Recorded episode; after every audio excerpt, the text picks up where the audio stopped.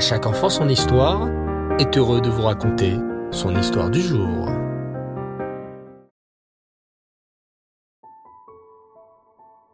Bonsoir les enfants et Reftov, j'espère que vous allez bien et que vous avez passé de très belles fêtes de Rosh Hashanah. Baou Hashem. Ce soir, je suis très heureux de vous retrouver pour notre nouvel épisode autour de notre histoire juive. L'histoire, les enfants, est très importante. À l'école, on nous parle souvent des Romains, de la Révolution française, du Moyen Âge. Parfois, on pourrait se demander, à quoi cela sert donc toutes ces dates à retenir? En quoi cela m'intéresse de savoir qu'il y a une guerre entre ces pays il y a plus de mille ans? Mais en vérité, apprendre l'histoire est très important. Cela nous permet de ne pas refaire les mêmes erreurs certains peuples auraient fait. Par exemple, aujourd'hui, de nombreux pays décident de faire la paix et de tout faire pour éviter la guerre, car l'histoire nous a montré combien la guerre est mauvaise. En apprenant l'histoire, on peut voir aussi la main d'Hachem. On voit combien tant de peuples se sont élevés et ont été extrêmement puissants. L'Empire romain, la puissance grecque, tous ces peuples, toutes ces nations ont été très puissantes un jour, et elles ont toutes disparu. Le seul peuple qui est toujours là, c'est le nôtre, le peuple juif. L'histoire du peuple juif, comme vous le savez, est extrêmement riche. Et la dernière fois, nous avions commencé à parler d'un personnage célèbre qui a marqué l'histoire de la France. Il s'agit du capitaine Dreyfus.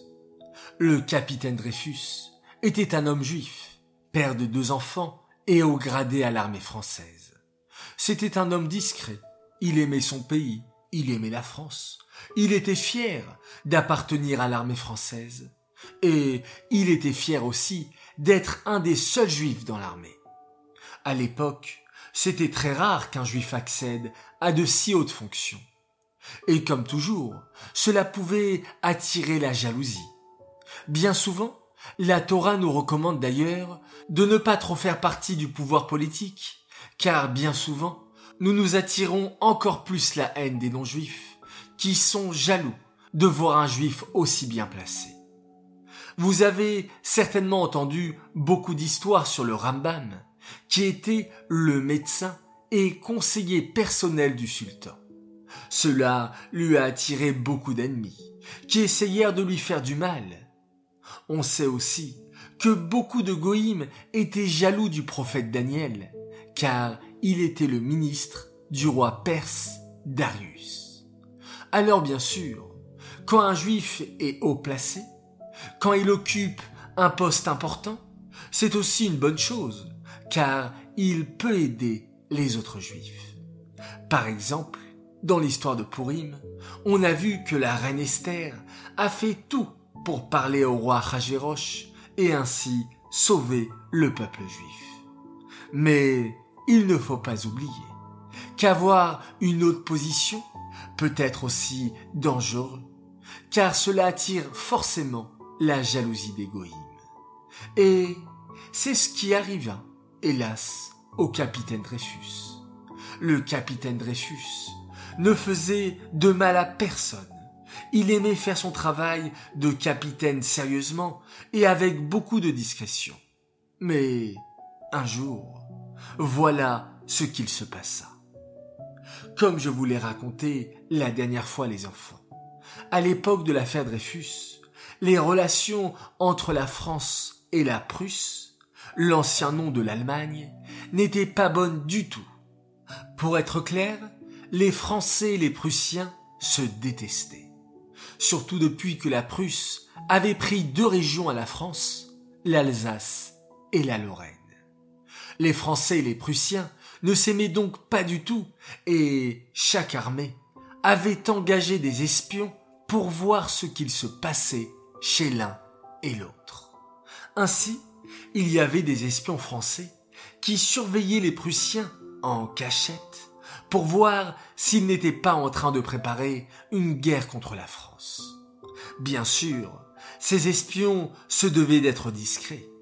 C'est ainsi que l'armée française engagea une femme de ménage, Marise Bastiane.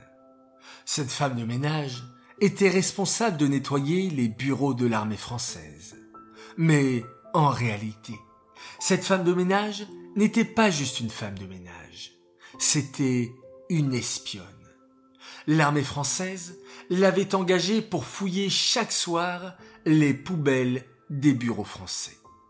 En effet, personne n'aurait jamais pu deviner que derrière une femme de ménage se cache en réalité une espionne. Et c'est ainsi que chaque soir, Marie Bastiane, tout en faisant son travail de femme de ménage, vidait les poubelles et vérifiait leur contenu. Et toutes les semaines, ou toutes les deux semaines, toujours tard dans la nuit pour ne pas se faire remarquer, Marie Bastiane apportait discrètement tous les papiers qu'elle avait collectés au commandant Henri. Et un jour, Marie Bastiane trouva quelque chose. Une lettre écrite en français, déchirée en six morceaux. Comme si celui qui avait écrit la lettre ne voulait surtout pas qu'on la lise. Très intéressant. Marie Bastiane se saisit des six morceaux de papier et les recolla, comme pour un pulse. Et c'est là qu'elle vit quelque chose d'incroyable. Sur cette lettre était écrit des informations confidentielles. Apparemment, un Français de l'armée envoyait en cachette des informations aux Prussiens. Quelle trahison Il y avait un traître dans l'armée. Un homme français qui faisait seulement d'être du côté des Français, mais qui, en réalité, trahissait son propre pays en envoyant des informations top secrètes à l'armée prussienne, l'ennemi juré de la France. Je ne peux pas garder cette lettre pour moi, murmura Marie Bastian. J'envoie immédiatement cette lettre au service des renseignements français. Il faut qu'ils sachent qu'il y a un traître dans l'armée française, un traître qui rapporte tous nos faits et gestes aux Prussiens. Mais qui est donc ce traître? Seul le service des renseignements pourrait le dire. Et aussitôt, elle envoya cette lettre au service des renseignements français. Cette lettre, les enfants, aura une importance capitale dans l'affaire Dreyfus. Cette lettre, qui sera appelée plus tard le bordereau, marquera le début de l'affaire Dreyfus. C'est à cause de ce fameux bordereau que le capitaine Dreyfus aura tant de problèmes. C'est ainsi qu'en septembre 1894, le bordereau envoyé par l'espionne femme de ménage, Marise Bastiane, arriva entre les mains du général Mercier. Le général Mercier était alors le chef des renseignements français. En recevant ce bordereau entre ses mains, le général Mercier fronça les sourcils, inquiet. Comment? Que signifie cette lettre? Il n'y a même pas de date écrite dessus, et elle n'est pas signée. Très étrange tout ça. Bon, elle n'est pas signée, mais il y a peut-être des indices pour savoir qui est l'auteur de cette lettre? Hmm, elle a été rédigée en français et elle est adressée à un militaire allemand, Max von Schwarzkoppen. Hmm, pas bon du tout. Cela n'est pas bon du tout. Un homme de notre armée française qui écrit une lettre à un Allemand. Voyons. Que dit ce bordereau? Que? Quoi? Les yeux du général Mercier s'écarquillèrent d'horreur, tandis qu'il déchiffrait le bordereau. Des documents militaires confidentiels vont bientôt vous être transmis. Comment? Le général Mercier frappa du poing sur la table. Il y a un traître à l'armée, un Français de chez nous qui donne des renseignements à l'armée ennemie. Je trouverai ce traître. Puis, dans un murmure, le général Mercier ajouta pour lui-même. Cela redorera un peu mon blason. Cela fait quelque temps déjà que j'entends dire que je suis un mauvais général. Ils verront bien. Je retrouverai ce traître et l'armée française me couvrira de gloire. Pendant ce temps, dans sa maison, le capitaine Dreyfus était loin de se douter que c'est lui qui allait être accusé. Les enfants, vous voulez connaître la suite de l'affaire Dreyfus? Eh bien, je vous donne rendez-vous prochainement pour un nouvel épisode. Cette histoire est dédiée les Nishmat, Suzy Messaouda, Bat Matayesh, Aléa Shalom.